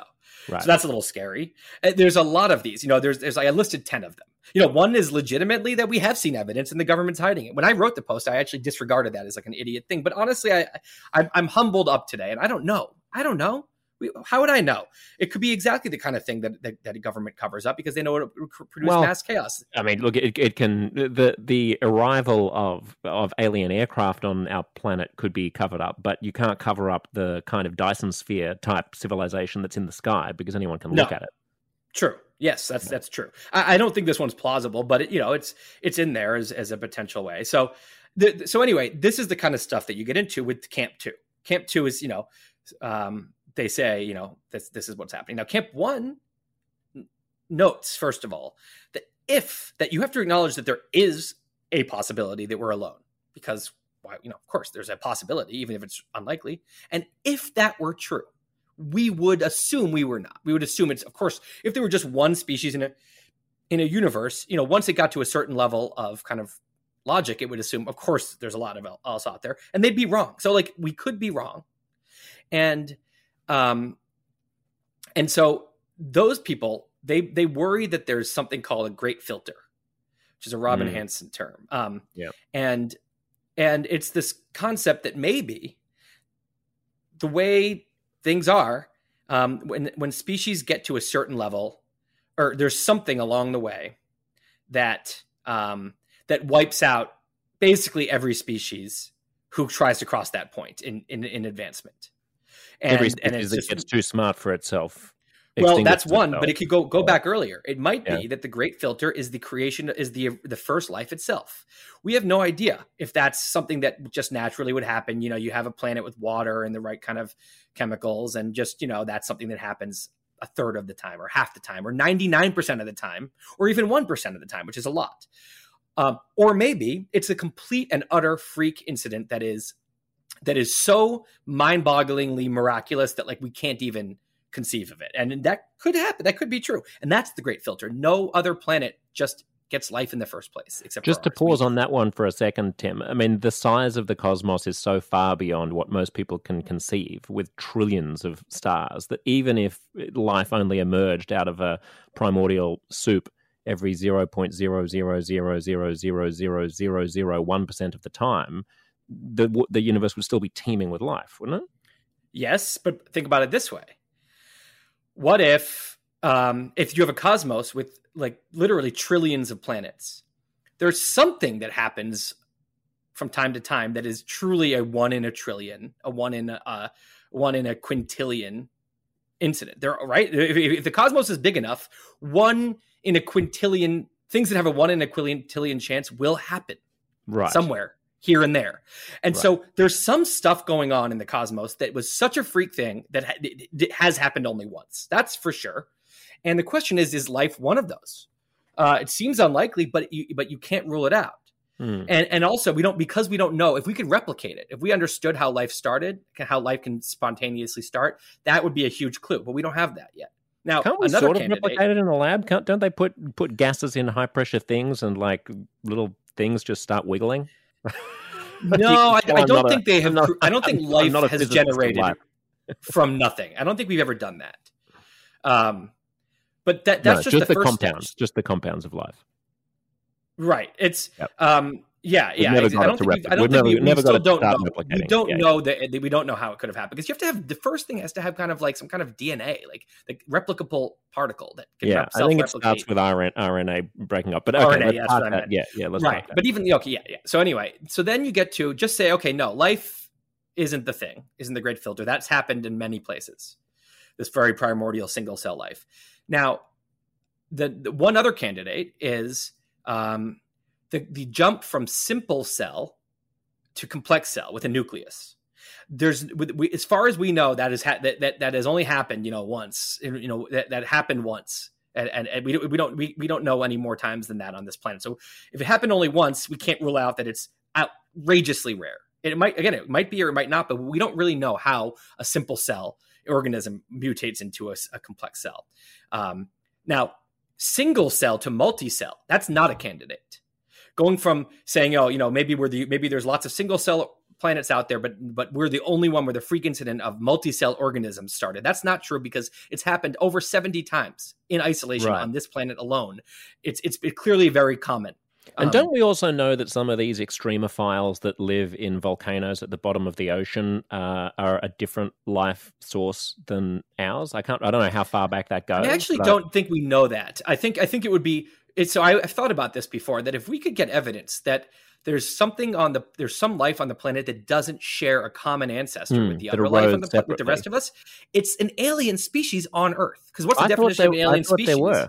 I thought they were, but I Uh, might you know, be. I, I, if, if it is, I missed that. I, I don't know, but um, it, it, it, that would be look if there's an alien species on Earth, you know, a, a- if, if that would mean that would rule out the starting of life because it would mean it happened twice here. So as far as I know, we haven't discovered that yet, or it's just a Right. hypothesis. But maybe Yep. maybe I'm wrong. Um, and then I've also heard maybe you know uh, the jump from the jump to human level intelligence once you have animals is rare, but uh, it just intuitively seems crazy to me because it seems like you know chimps aren't that far away. Like it's like at some point it was going to happen, but maybe it's just such an evolutionary bad idea to use so much energy on the brain. It's so unusually like such that maybe that's a very rare thing to get to this level. But I, I don't know. Now, the the if there is a great filter, there's three possibilities because we're here. So I, I call it we're we're we're we're rare, we're first, or we're fucked. So we're rare means there's a great filter behind us. Maybe it was going to complex cell from simple cell, and we are the one the one place or one of the very few places where it happened. We crossed the great filter. We are the the freak thing that crossed the great filter. Uh, that's we're rare. We're first means no. There's no. We don't know if there's a great filter. It could be ahead of us, or maybe there is none. But we. It's just that life. The, the conditions in the universe weren't such that life could start until recently. Uh, you know, and we are actually the first. We're first, or very much among the first to get to this level. So there will be a lot more, but they're just not here yet, and we happen to be ahead of the game um, which is which would be great. I would love that. The first two are both great. If we pass the great filter, or if we're not sure there is one, but we're just ahead of everyone, those are both great. The bad one is the third one. We're fucked, um, and that one is that there's a great filter, and it's ahead of us. There's a lot of species out there who get to our level, um, and then we, our primitive minds, you know, we develop social media and we develop nation states and there's and and and there's you know mass scale racism and other things uh, and uh, and there's it ends up being you know uh, but enough weapons uh, you could have biological weapons that suddenly you know any any uh, crazy person could make. And the weapons get so scary so much we have so much power as a species that just all it takes is just 0.01% of people crazy enough to want to you know do the ultimate mass shooting and, and take down a whole country or a whole species and they can do that and once you have that tech it's only a matter of time before the whole thing is goes back to the stone age or Mm. is uh, totally extinct. And so that would be unfortunate. That would mean that we are in big trouble and we are about to have the fate that many others have, have run into. And maybe it's in the next hundred years, maybe it's in the next 5,000 years. You know, maybe it's AI that gets to a certain level and who knows. But these people are, are a bit grim. Now, I, I was in camp two myself because just because intuitively, again, you know, okay, I acknowledge that camp one isn't technically wrong, but it just seems crazy. And what, Yeah. what are the chances? I wouldn't bet on it until I read a paper pretty recently by um, Anders Sandberg and um, and uh, Drexler and a couple others. Um, and it is a paper that um, that is, is a Camp One paper, and it basically ran the sim. So there's. I'm giving a very long answer to your question because I like this topic, but anyway, I'm almost done. It's great. So- no, no. Yeah. So there's something called the Drake equation, which is how we kind of calculate the odds of, or, or it's it's the way to calculate the an estimated number of species in the galaxy alone, the Milky Way, just as a, as a, a- It's a very number back of of the envelope, simple thing. Do you want to just explain what the sure. components So of the equation are? It's just a mul- multiplying a bunch of variables. So it is what's the probability of life developing? Well, first of all, no. It starts off with you know, uh, how many habitable planets are there in the galaxy? So we actually have a decent estimate of that. Um, you know, it doesn't have to be quite like Earth, but a, Earth, it's in the habitable zone around a, a, a star that could be, you know, a, a habitable place. You start with that number, and now you multiply that by the pr- probability of life beginning, you know, over any long period of time on a habitable planet. So this is when you get to wild estimates. You could say one percent. You could say one percent of one percent. You could say fifty percent. So there, there's a range usually that that you you know it's like could, anywhere from this to this. Then you multiply that, so that number brings obviously you have the number of habitable planets x. Now you're down to a tiny fraction of x, right? Because it's the, the the ones that develop life. Now we have this many Right. instances of that. Now, how many of those get to um, you know uh, multicellular life, and how, you know you multiply it again, and how many of those get to eventually um, intelligent life? I'm skipping a few steps here, but it's it's basically like um, you, you by the time you've multiplied down, down, down, you know you you get to depending on your estimates. This is again this is guesswork. But and, and then eventually you get to intelligent life. And the last step is you, you don't just need intelligent life, but you need life that is capable of broadcasting in a way that we would be able to see. So they're that level, and they have that kind of tech, and they want to. They actually broadcast. They choose to broadcast. You know, so now you get to a level where even if your numbers are pretty small, you know, you know, pretty small meaning, you know, I don't know, one thousandth, and then one ten thousandth, and then one, the number of habitable planets in the Milky Way is so large that you still usually end up with thousands of of species we should see. Which is again, this Right. is where the Fermi paradox comes in. Now, what that what these what this paper did is they they um they decided that the uh that the ranges we were using that people typically used for these variables um, were way too small because it wasn't giving enough credence to the, the to the crazy uncertainty we have. So, for example, one one of the major ones they talk about is the percentage that life begins on a habitable planet. They think that it's like many orders of magnitude. Like it should be like you know I forget the numbers, but it's something like it should be somewhere from I don't know you know one percent to down to like one over one to the ten to the hundredth. Like the you know, and, and if you if you create a giant wait, wait a second. If the if the planet is habitable, then by definition, isn't it one? Like if the if life emerges, then the planet is habitable. Otherwise, life wouldn't emerge, would it? yeah yeah sorry, so they're saying on a given habitable planet, what's the Oh, right. chance The likelihood that, that, life, life emerges? will and they think can. Right. they think the upper bound, the, the lower bound on those percentages is way too high in to- typical things. And when you lower it down to where they think the genu- the reasonable um, uncertainty would say, so that, so that it's like you know it, it, that you have to account for ex- that it's exceedingly rare, Right. and people don't tend to do that. So it, so they make these ranges that are just. It's not that they say it's necessarily rare. So they're at the top of their range is that it's might be very common, but the ranges themselves are quite large. So they make each of these variables and they just expand the range um, in in many in a few of the cases. And now they run it run it through a Monte Carlo simulation where you basically can run you know run the simulation at you know millions of times yeah. uh, with you know rolling the dice within each range, um, uh, and you get outcomes. Now, what happens is the mean outcome they got suggests uh, the mean outcome was that there's 27 million intelligent species in the Milky Way alone. So they're not people that say I'm definitely in camp one. There's not life out there. They say, wow, I mean, the mean says there's 27 million. So there definitely not just could be life, but it, the, the universe, the galaxy has a very good chance of completely teeming with life, like you said. Hmm.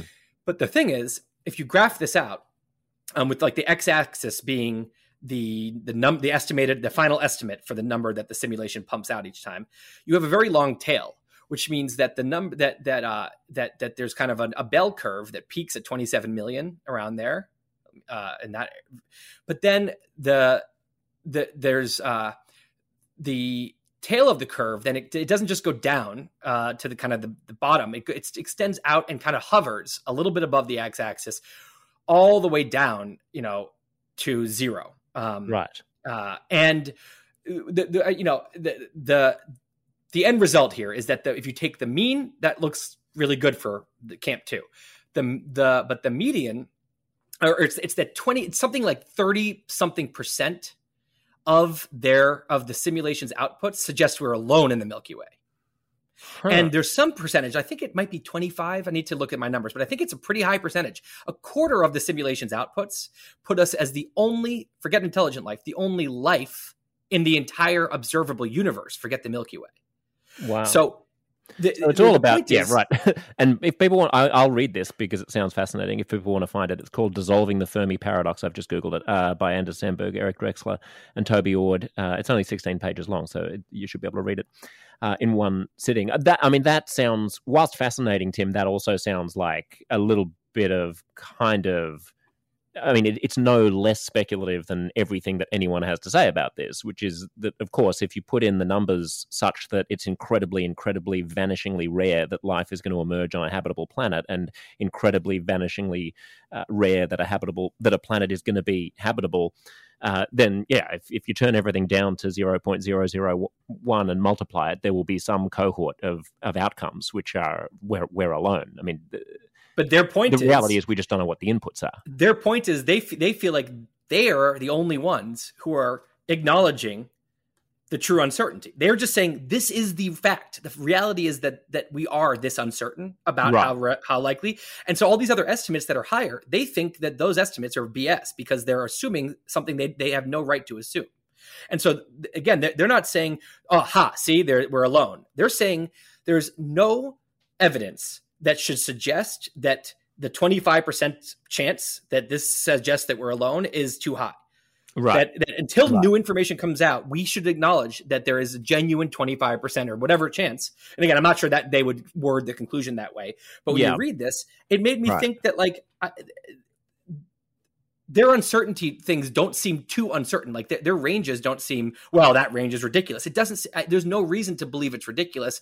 Uh, and and they didn't just make the range huge for no reason. They they actually each one they kind of said what do we think is the true uncertainty here. So the point is, you know, obviously their paper is not something that a lot of scientists would scoff at it, but it just gave me more respect for the Camp One. Right. Where I said, you know, there's there is a very legitimate chance that a it's the galaxy is teeming with life and b that not only are we maybe the only intelligent species but we could we could be the only life. And it's like it to me that is i mean this is you know the, the famous course a conclusion with the fermi paradox is that whatever the answer is it's mind-blowing. If there's 27 million intelligent species in the milky way holy shit who are they what are they doing like that's riveting like what and then you know is there a cosmos is there a cosmic society you know and what's going on um and if we're alone that we are the most rare and magical, like unbelievable freak creatures. Like it doesn't make any sense that we exist, and I, I don't have a good reason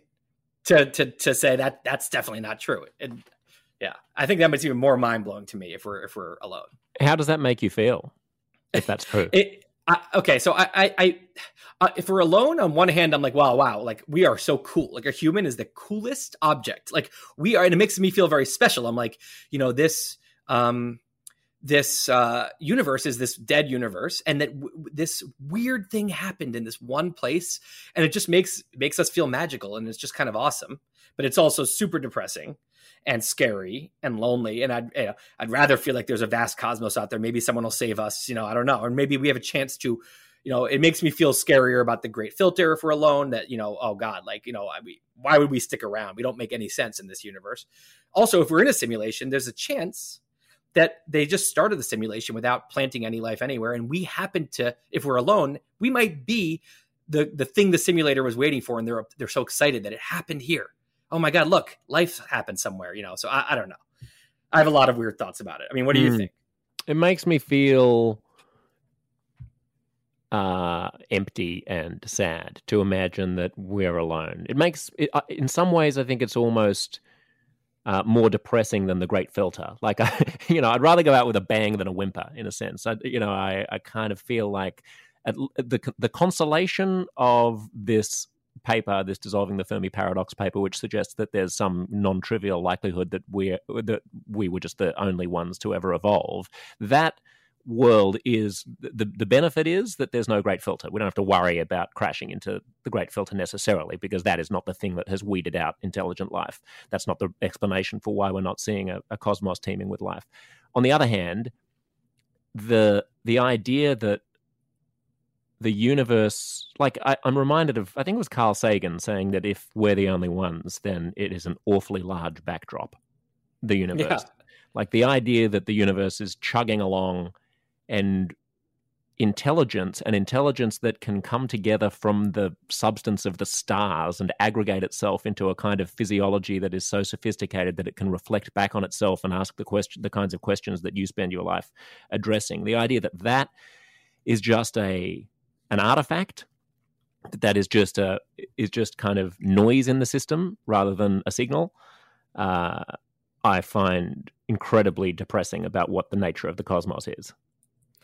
You know, I don't know because if we're alone, it means that um I mean, A, it means that there's no dark forest, no no scary things going to come kill us, which sounds like, oh well, that's just sci-fi anyway, until it happens, right? Like the people who were colonized in in history, uh, they probably didn't have colonization as one of their great fears until it happened, and then it was the most awful thing ever, and um, and so like you know, a there's this, some incredibly dystopian, awful, scary thing that could happen. That means now it won't for sure. First of all, secondly it means that there's a chance we could go on. You know, this is you know, uh, this is kind of how a lot of people like Elon Musk think, you know, is, is colonize different planets and expand outward and our technology grows and we, we end up in different solar systems and, you know, maybe eventually different galaxies. And we create, and there's, now there's all kinds of different species that are, are, you know, descendants. And we are like the, the cradle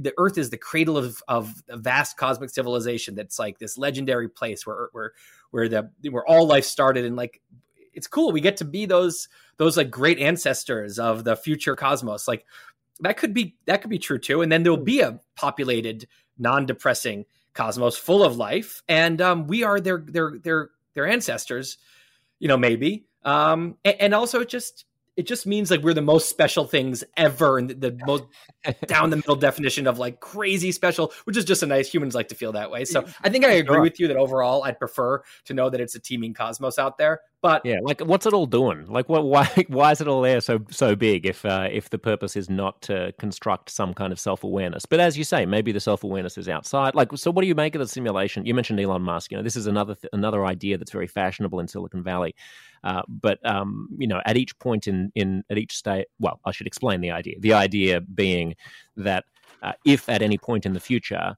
computing becomes sophisticated enough to create computer programs, little avatars that are act, that are actually that have an experience of life, and that you know you can run code that is so complicated that it actually feels like something to be it. Then the argument goes in the future there will be so many different uh, versions of these virtual intelligences that the odds are we are already them uh, because they will so greatly, so vastly outnumber the actual human beings who ever existed. So that's the argument for the idea that we are it's actually the two, a, yeah, the two ifs. In a, in a simulation. If, if, if A and if B, then it's it's almost for sure that we're in a simulation. Yeah, um, yeah the A being the creation of of uh, well, no, computer, I think it's, yeah, it's feels like something. If there are, it's if there are other intelligent species out there, like much more intelligent than us, is A, and B, if one of the things they turns out that they like to do is make simulations. Yeah, that, that like like you're talking about. Yes, so yes I'm it's like smuggling in a third one, which I think that the simulation argument overlooks too much. Which is, is it possible to actually create a computer code that's so so sophisticated that it feels like something to be it? Because we don't actually understand what consciousness is or what. Well, maybe that's wrapped into A. Is. It's like a is if there are species out there that are intelligent enough to i guess yeah i guess it's a, it's one a and one b. You know are they yeah, out, I mean, there's, they, a, are, there's, a, metaphysical question that i think this whole thing uh, elides which is a sort of a spiritual question about like we don't actually understand how compounds come together to form brains that have experiences yet. So there's a i think there's a bias in silicon valley and among tech bros to to assume that it's just uh, a matter of information processing that creates the experience of being alive. And so you could obviously replicate that using silicon in microchips if you wanted to.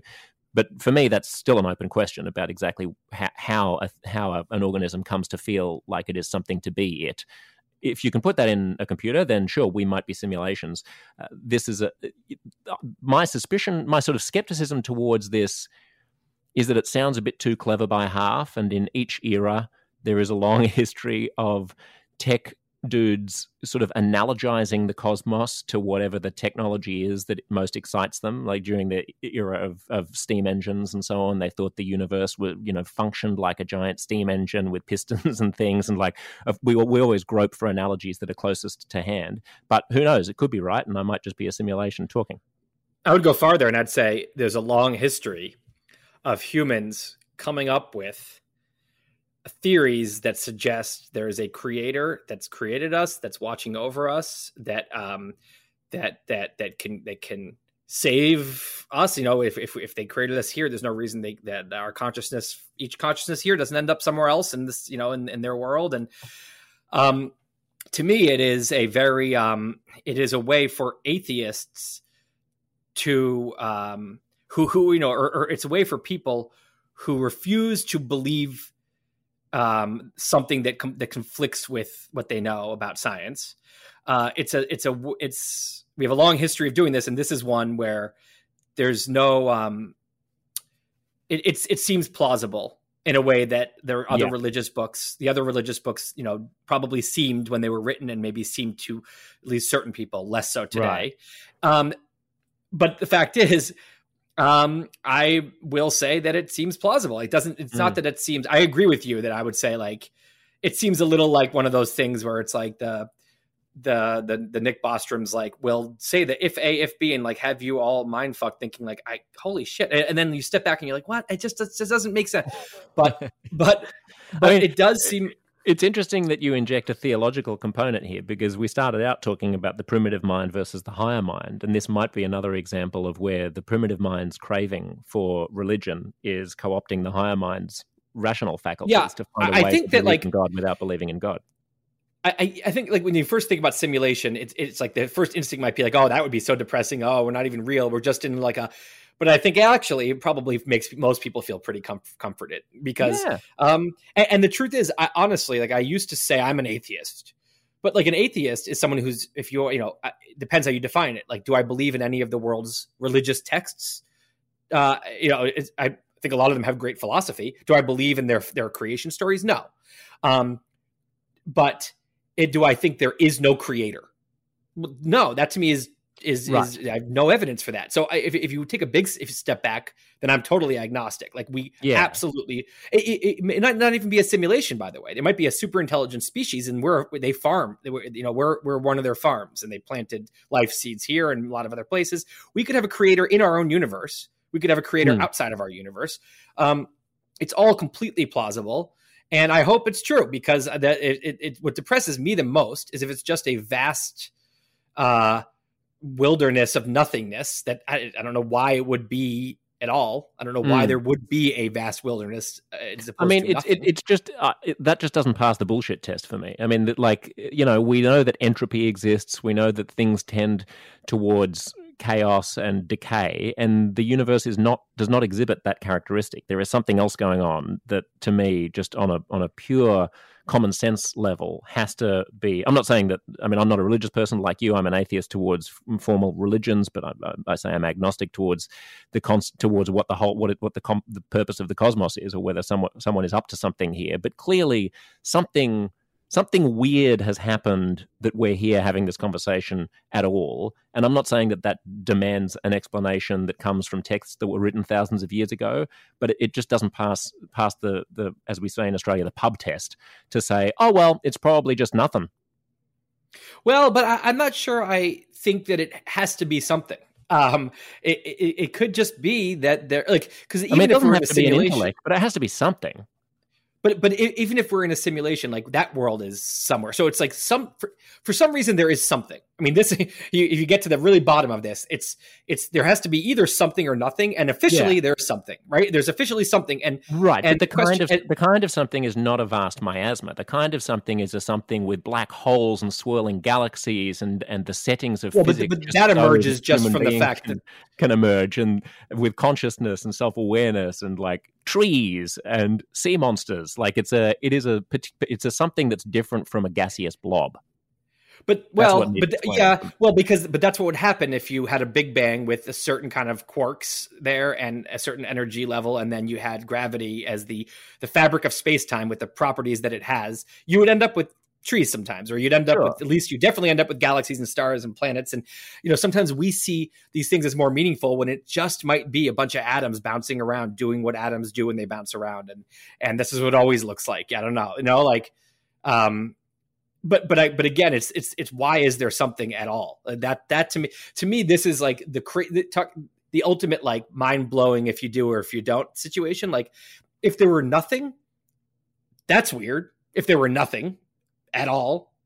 Uh, and I can't even say you can't say more than that. If you say if you say there, well, if there were nothing here, well, here implies like uh, no, no, here is part of something. If you say there's nothing ever, that's time. That time is part. So there's just nothing. Mm. That's weird. But the fact that there is something at all is very I think, odd. I think, I, think nothing doesn't strike me as that weird, and something at all doesn't strike me as that weird. The universe that we live in, with all of its complexity and and swirling galaxies, strikes me as the weirder of the three options. You're, you're telling me nothing doesn't picture nothing. You can't Well, even. So me as- it strikes me as weird because I'm a I'm a creature of something. Because when you picture when you picture nothing, you picture oh vast empty black space. No, no, no. That's something. Space and time. Like literally, there there is nothing and never was. Or again, like it's Yeah, no, I mean Again, uh, this. This reminds me a little bit of the meta conversation that you were having earlier about Twitter. Within the like inside the Right. inside the Twitter argument, I find it really weird. I mean, obviously, I can't imagine nothing because you're right. There is something, so I can't. Um, as a as an evolved primate who lives in a world where things exist, I can't get my head around nothing. But there are lots of things I can't get my head around, like quantum physics and so on, and they they seem to be real. Uh, but uh, I, if you if you elevate me out of the Twitter argument and take a meta kind of brain, you know, global universal worldview, I I don't think there's anything fundamentally absurd about the cosmos never having happened at all. it's not that it's absurd. It's not like oh that could never happen. It's just that it's so weird that concept. And and and then of course that's not what happened. We that is something we know. Uh, we know there is something, and then that's weird. Like it doesn't have to be something. Like and Yeah. and and again, it's like you think oh well was there always? But then now you're getting into time. Time is part of the something, which is just uh yeah. Th- th- this is when I feel like this is what it must be like for like a chimp to try to understand. I don't I mean, know, what would you say? like I mean, I think I think the something of the something of ten billion years ago was less weird than the something of now why? because it didn't have Just because of life on Earth? because of life on Earth, uh, because of intelligent life on Earth, and because of the kind of complexity of the way that stars and planets and black holes have aggregated themselves together from the kind of generic soup of hydrogen that kicked things off.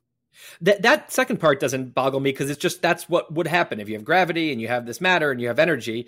You're gonna have Right, you're gonna I- end up. Uh, uh, I- yeah. To me, you're sort of smuggling in some things that were not a fait accompli. Like there was no, it was. There's no reason. You can always retroactively say, well, you know, nothing is particularly weird because all you need are the ingredients for it to come about, and then it will come about. And that's true because we're naturalists and we're not going to invoke a supernatural deity to explain it all. But I also think it's a little bit cute to sort of say, well, if all you needed were all of these ingredients to to get the cake. Yeah, but I know, but that's still really incredible that there's a cake. So what you're saying is that the is that the physical laws and the physical material yeah. um, that That- is here that is is weird yeah. itself. Yes, that there are physical laws that tend towards complexity and tend towards Right. the incredible uh, kind of majesty and delicate dance that we see going on in the natural world, in life, in uh, in the way that the the cosmos exists. Like it all just seems. Well, uh, one- one other way to think about it is if there's a multiverse, if there's if there's you know trillions or infinite number of frothing you know universes, then the only ones where life could develop are ones that happen to have laws like ours has. Yes, that's a You know- that's a good that's a good way of pouring cold water on my on my sense of, of majesty, and that's a common a common refrain. Yeah, if you've got an infinite number of universes, then of course the one that we are in and capable of, of observing is going to be one that is tailor made to encourage our life. Because if we and if apparently weren't, there- we wouldn't be if to you have it. the if you there i forget who said this but it, it's um if you altered the like original conditions or like the the, the laws uh and, like the certain amount of matter or whatever if you alter it by some crazy amount like like like i forget it's like one it's like like 10, 1 over 10 to the 50th percent or Hmm. some insanely small number then none, then then there could be no life because there yeah, that's no, right. Like if gravity was just yeah, it was just a fraction of a percentage point different in different in power, then stars. But again, it could be that in would- infinite would universes, there's all kinds of yeah, like there's all kinds of different laws and and tweakings, and each one develops some you know some some cool shit that only could be developed in that one, and this one you know yeah This one happens to Um, be us. Happens to be you and me sitting here. Why? Why? Are you, why were you not a philosopher, Tim? What did you want to do when you were younger? uh, I, I I wanted to do something create. I wanted to make things you know out of you know create things. And so uh specifically like in the arts more than in i wanted to you know either write music or write books or write you know or you know writing your music something like that. I wanted to make stuff. And beyond that i didn't know if i wanted to be doing comedy or you know fiction serious stuff or you know uh, then i started blogging and realized that was fun. So i, I don't know. I, I, didn't have um a, a, a, very specific direction other than I, I knew i i wanted some kind of job mm. making something in the arts. Well, it's amazing that we live in a world where you're able to, and and congratulations for having found the niche where you can actually express this, like kind of, you know, all the stuff that that I remember talking about lying on my back, smoking a joint at the age of 15, gazing at the stars, like is basically your job. Well, t- total. I actually think of it as like there's there's uh, a couple categories. That's one, and then the other one that is like is like why we procrastinate. It's like it's like uh, it's like yeah. observing humans and what the hell's I guess which is also maybe part of the that also maybe comes out in the 2 a.m. I think so. Yeah, it, it, it does. It yeah. does come out there as well. It doesn't have to be about the stars. I mean, another uh, the the other thing that I wanted to touch on uh, with you, which uh, which I love, is is the, the the weird way in which we see ourselves situated in history. You, you had a, a blog post at the beginning of this decade uh, on the 1st of January 2020, where you were talking about like we basically now live in the future because we're in the 2020s. And, you know, we are now. We are now further away from World War II than World War II was from the Civil War, and how counterintuitive that is. And you go through a bunch of of these, like that. You know, when if World War II was starting today, then World War One would feel as long ago as 9-11 does. So not yeah. that not that long ago. and yeah, the, the, the, World War II people must have been like, no fucking way, really? Absolutely. We're doing this again? really recent. Yeah, exactly. Yeah. We're going, I mean, that's why some historians argue that they they were essentially one giant war, World War One and World War Two, with an interlude in, in the middle. Um, and the idea yeah, that, World War II was kind of like re- revenge of like you know revenge. Yeah, Empire was, Strike. The Empire Strikes Back. Exactly. It was settling settling scores that that uh, right. that Versailles failed to resolve. Um, yeah. And then, and you also point out that, like in 2020, Y2K was closer to the 1970s than to today. And or, or another one is uh, the like all these 1994 movies, Jurassic Park and The Lion King. Um, the you know these movies were they came out closer to the moon landing than they did to today. Oh my god! Yeah, yeah. Because we all remember that those don't seem that long ago, but it's especially that one's especially for people who were born, you know, after the moon landing. So the moon landing feels ancient history to them, uh, and but they they clearly remember those '90s movies in their childhood, you know. And or, and if you're if you were 35 in 2020, you were born closer to the 1940s than to today. You were born in 1985, yeah. so 1985, 35 years before that was the 40s, 35 years after that, 2020. And, and another amazing one you point out is 60 years. If you're 60 or older, then you were born closer to the 1800s than to today. Yeah. Also, the oldest people in the world were born closer to the George Washington administration than they were to today. Um, and, and, and wait, so uh, that one was true. Let me think if it's still true. I guess it's he he, he finished in '97. Look, we can just place ourselves in the shoes of your 2020 blog. Yeah, no, it is. It's the, the oldest Americans were were born closer to the Washington administration than to the uh, Biden administration. The, the reason I like these is because each one is a little mind blowing for whatever reason, but it also just puts you're like, okay, U.S. history is not that old. No, you know, absolutely not. I mean, my uh, I uh, one thing that got uh, more of a reaction on Twitter than almost anything I've ever said was when I pointed out I was on Joe. I used to do Joe Rogan's show. I did it about six times when I was living in the states, and needless to say, that has a huge audience. So anything you say, you know, riles people up in one way or another. But what was gratifying was not that everybody was jumping down my throat for saying something they disagreed with, but that I was on his show shortly after my grandmother died, and she died on the eve of her 100th birthday in New Zealand. Wow. And shortly afterwards, I was in Athens visiting a, a mate of mine, a buddy who lives in um, who lives in Athens, and I was wandering around the the agora and like the you know the Colosseum and all this stuff, and I thought this stuff is four thousand years old. My grandma was a hundred, it's only 40 nanas that democracy and like modern civilization was born in ancient Greece. like I think if you sort of shook me awake in the middle of the night and was like, like, how old is democracy? Like, how how many of your grandmother's lifespans were there? I'd be like uh, a few thousand. Yeah. I wouldn't think it was forty of my grandmother's lifespans, and that takes you all the way back back there. I mean, it comes back Well, to what you were saying earlier about I- I love that one. and writing and stuff. Like, it's really recent. You could also say that it's about your 500th great grandparent. Um, that um, your 500th great grandparent lived in a world with only hunter gatherers anywhere.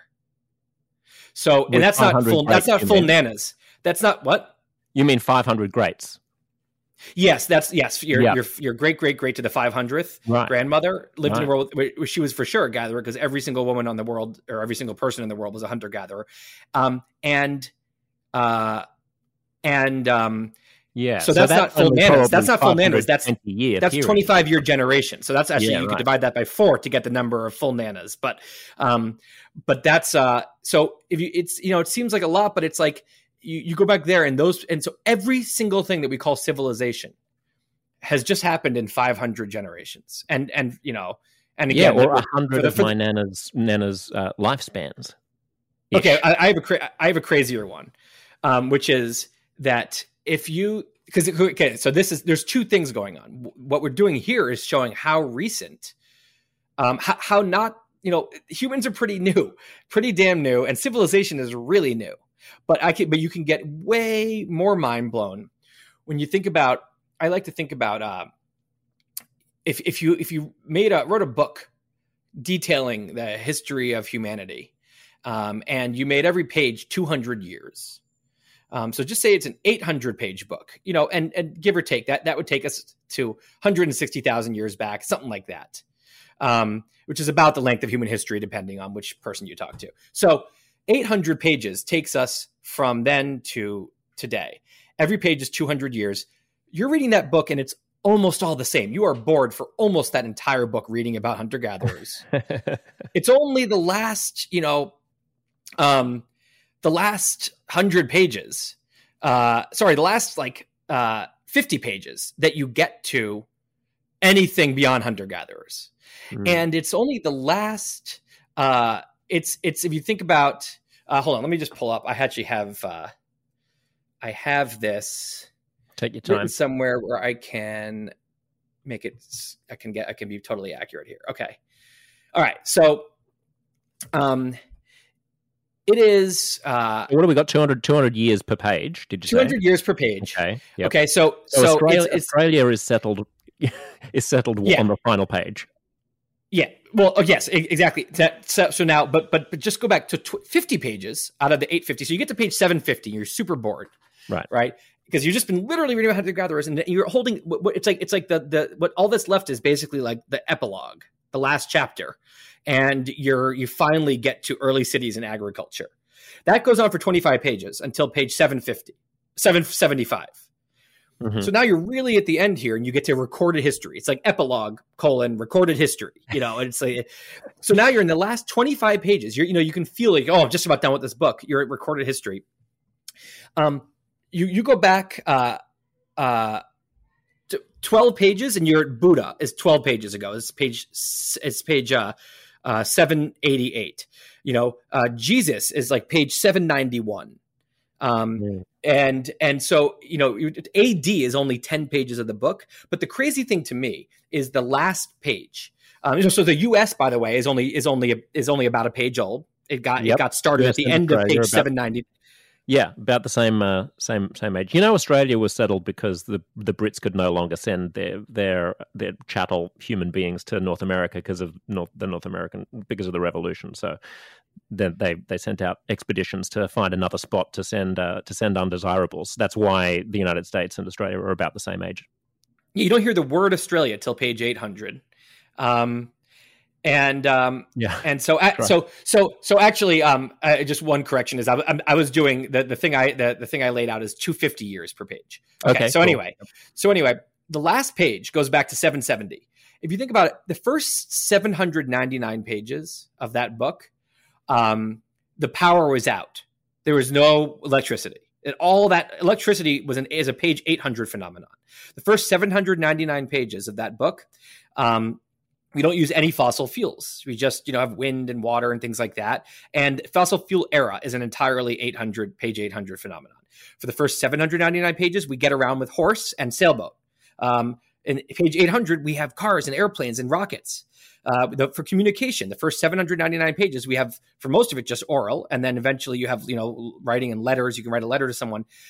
Uh, uh, the, the, television, the phone, all of this is a page 800 phenomenon. So when you you think about um, how many things came out on page 800 that are truly nothing like the rest of the book, it makes you it, so this is again like a little bit like how it's um it's an instinct to say we must not be the only life because that seems arrogant. It's also an instinct to think our time is special it's an instinct to think it's arrogant to say our time is special. It feels naive to say oh our time is special because it feels like everyone must say that. But actually mm. when you think of it this way page 800 is truly special in, in so many metrics.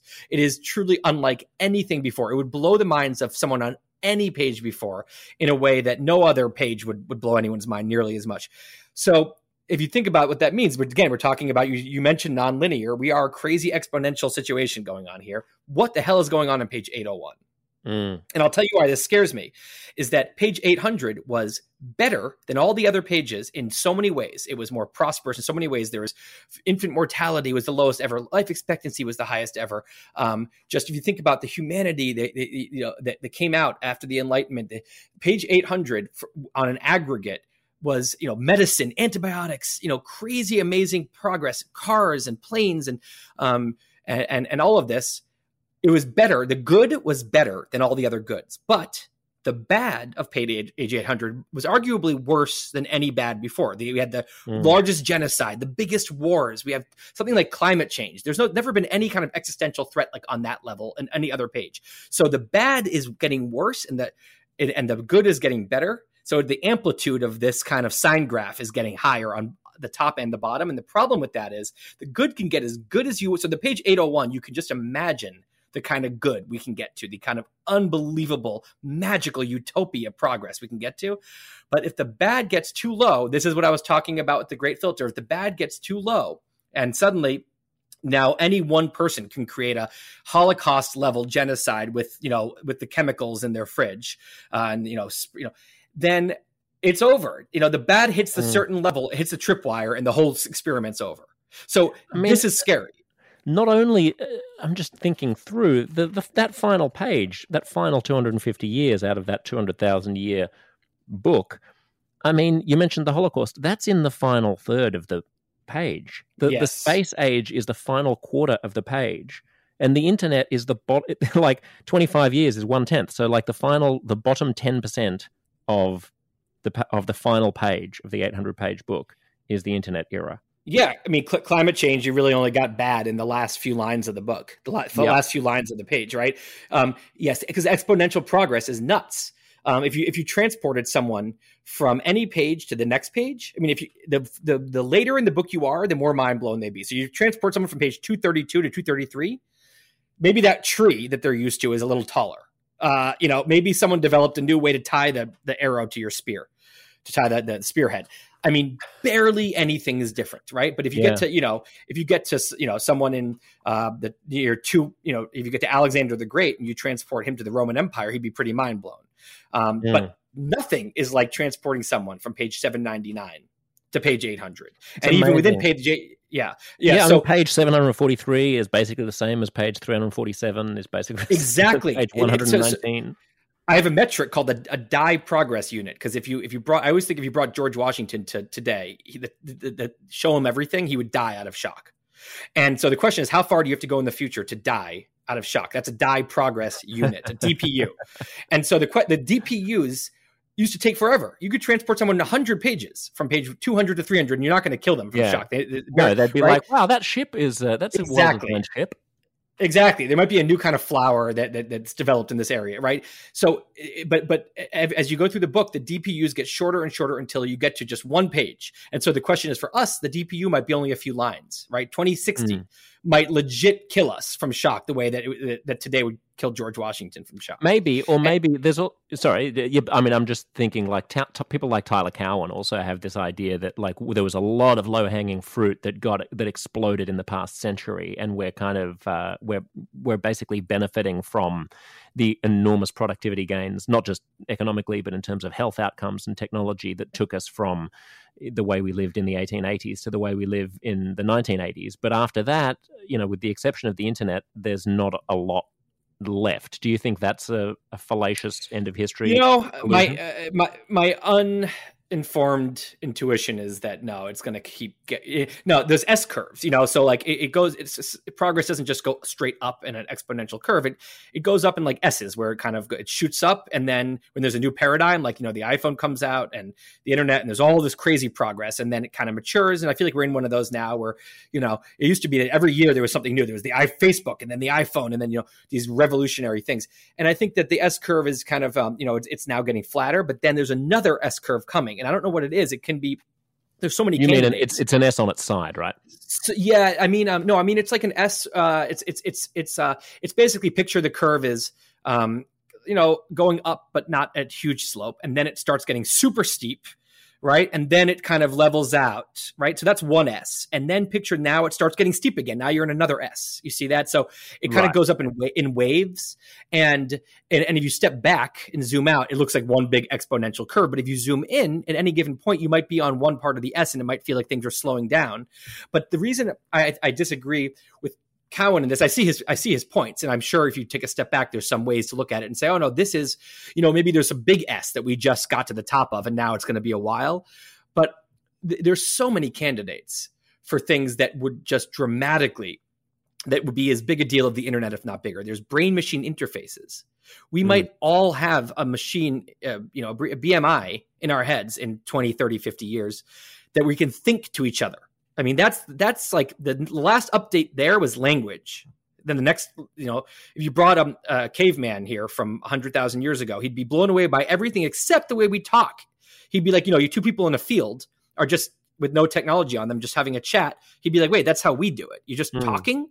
And he'd be like, you, you do that the way we do it, right? So th- that this could be an update to that, where you now you yeah. think to each other, right? So that's crazy. I mean, even, and be, then before you get artificial to... intelligence in computers, exactly, that revolutionized exactly. everything. Robotics. Then and there's even energy, just like self-driving cars. We mastered fusion, you know, and, and if energy was just as effectively unlimited, we didn't have to worry about conserving energy. That would be equally transformative. There's a lot. Or how about cry- cryonics, where you can pause someone and and mm. and basically transport them to a po- hospital in the future? So you pause someone before they die, and you, you, they retains their or right after they they they quote die by our standards, but they're savable for by future standards. And then you in the future, um, you revive them and you can totally fix them and give them you know artificial organs. And eh, so to me, you know, life extension stuff. Some of these, if you listen to this podcast in 50 years, will be laughable because nothing will have changed. Um, but okay, here's one. I mean, how many great leaps for all of life can you count on one hand? Like, you know, you could say, like I said, beginning of life, simple cell to single, uh, complex cell, complex cell to multi-cell, multi-cell to, uh, you know, you have, you know, uh, ocean animal to land animal. On that same list has to be one planet to, to, to multi-planets for not just for humans, for the whole species. That is a massive, like, leap. That's just yeah, a crazy leap. That can happen in the 2020s. Like we we in the 2030s, like we are going to witness one of the great leaps for all of life. So there's too many of those things for me to say, yeah, I think like 2050 will be totally normal to us. Maybe mm. just a little cooler. The phones will be cooler. No, 2050 to me, I think will be utterly mind blowing if you just and went what's amazing now. is yeah, what's amazing is we'll probably be there. Touchwood, like you know, we'll probably see it. And uh, my kids, I think we're going to lots of wood through the 22nd century. There's kids today uh, even without life extension technology, that will experience the 22nd century, and we might too. I mean, the mm. human body is just a, is just a physical object made of atoms, and and it's a certain arrangement of atoms that makes you you and your brain. There's no, there's no reason that advanced enough AI can't figure out how to kind of preserve that to back it up. Sure, I mean that um, that's a that's a, a you know that's a possibility, but it's not likely. But what is certain is that the kids who are being born, the babies who are being born today, the vast majority of them will see the 22nd century. Yeah, even if we don't do anything even if we don't do anything amazing. I, I, by which I would just mean we'll survive past 2100. Right, it, it, exactly. Unless it's this awful dystopian thing where the bads get worse, and the the we we, sur- we we survive the bads on page eight hundred, but we will not survive the bads on page eight hundred one. If that's that's one storyline, that would be unfortunate, and it's totally plausible. What storyline do you? I'll, I want to. You've given me lots of your time, so I'll, I'll, wrap it up here. But let's wrap up with your sort of big picture prognostication. Like, if you were a betting man, what what what, what will become of us, Tim? Ah. Uh man. See, I, on, on one hand, I want to feel optimistic because we are a survival species, you know, and we we have a good track record of survival, even if it's you know a lot of catastrophes along the way. But the question is, at some point, you know, as you said, the U.S. isn't that old; it's a new experiment. Uh, humanity is civilization isn't that old, especially at the rate things are going. So it also feels like looking at the past and saying, "Hey, we've always been okay, so we should be okay in the future." That might not be good logic. It might be in, when you're on an exponential curve, the future might not resemble the past at all. So honestly, I, I, I can't say I feel confidently optimistic or pessimistic. I, I will say that that means that I also don't feel confidently pessimistic. I, I, I feel um, truly uh, un, I, I, feel like a huge question mark about what's going to happen. Um, I, I, think if I had to lean, I would say optimism because I just am an optimist as a human.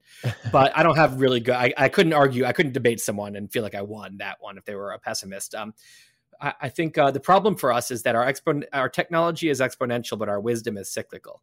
You know, if you look back, um, you know, like oh the uh, the Salem witches, we're so much smarter than them. It's like, well, we know more than them, but the way they're behaving is a lot of what I see on Twitter, and and mm-hmm. and that was also a downswing maybe. And then there was an era, you know, in ancient Greece when they were more humane than people 800 years later. And it seems like we, that we unfortunately wisdom does not going up exponentially, and that's a problem because the more technology gives us you know exponentially more power.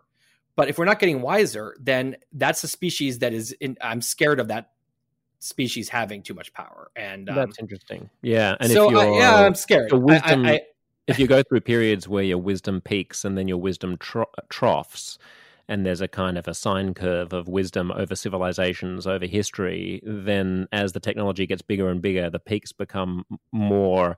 Uh, the stakes get higher. And the troughs get more damaging. And maybe there comes a point at which your technology is is so powerful that you can't survive one of the troughs. Of yeah, yeah, exactly. The the big troughs are, uh, I think, the the the deal breaker here. So the the question is, you know, look, we built. We had the uh, the Enlightenment and, and built laws and and liberal values and stuff, which is a way of containing our worst nature. We have a history of being very clever recently, especially at at at at, at kind of outsmarting the primates, right? And the question is, can we continue to do it? You know, maybe as we get the, as the goods get better, we get really powerful ways of outsmarting the primates and keeping ourselves safe from from ourselves. Um, I'm certainly not scared of asteroids or other animals or you know, the moment aliens. I'm scared of us, and um, and so you know, can we? Uh, can we can yeah can can uh, can can we do what we did with uh, kind of the enlightenment on a much more intense scale you know for for whatever the future is going to bring and I, hope we do I hope we do the too, utopia. honestly, if we can, you know, th- this world would seem like a utopia to someone from the year 200. And yeah, I think that I mean, even in our lives, we're headed for what would seem like a utopia for us if we don't fuck it up. I uh, I wish more of us could bear that in mind more frequently and uh, and and express some gratitude for the bounty that civilization and our our forefathers have have bequeathed us. Tim, um, good on you. You should feel proud of the fact that you're wrestling with ideas that so few people take the time to wrestle with, and that you're disseminating them to people and having a good impact on people's outlook and the and the the level of uh, of conversation that people are having. So thanks for everything you do, and thanks for for your time here. Yeah, thanks. This is one of those combos I would have had at lunch with someone and said, "Damn, you know that would have been such a good podcast." So I'm, I'm, glad we had this chat. Uh, me too. Thanks, mate. Uncomfortable Conversations is produced by Stefan Postuma. Follow me, Josh Szeps, on Twitter and Instagram for all the latest. May your day be fruitful, your mind humble, your enemies generous, and your conversations perfectly, sparklingly, delectably uncomfortable.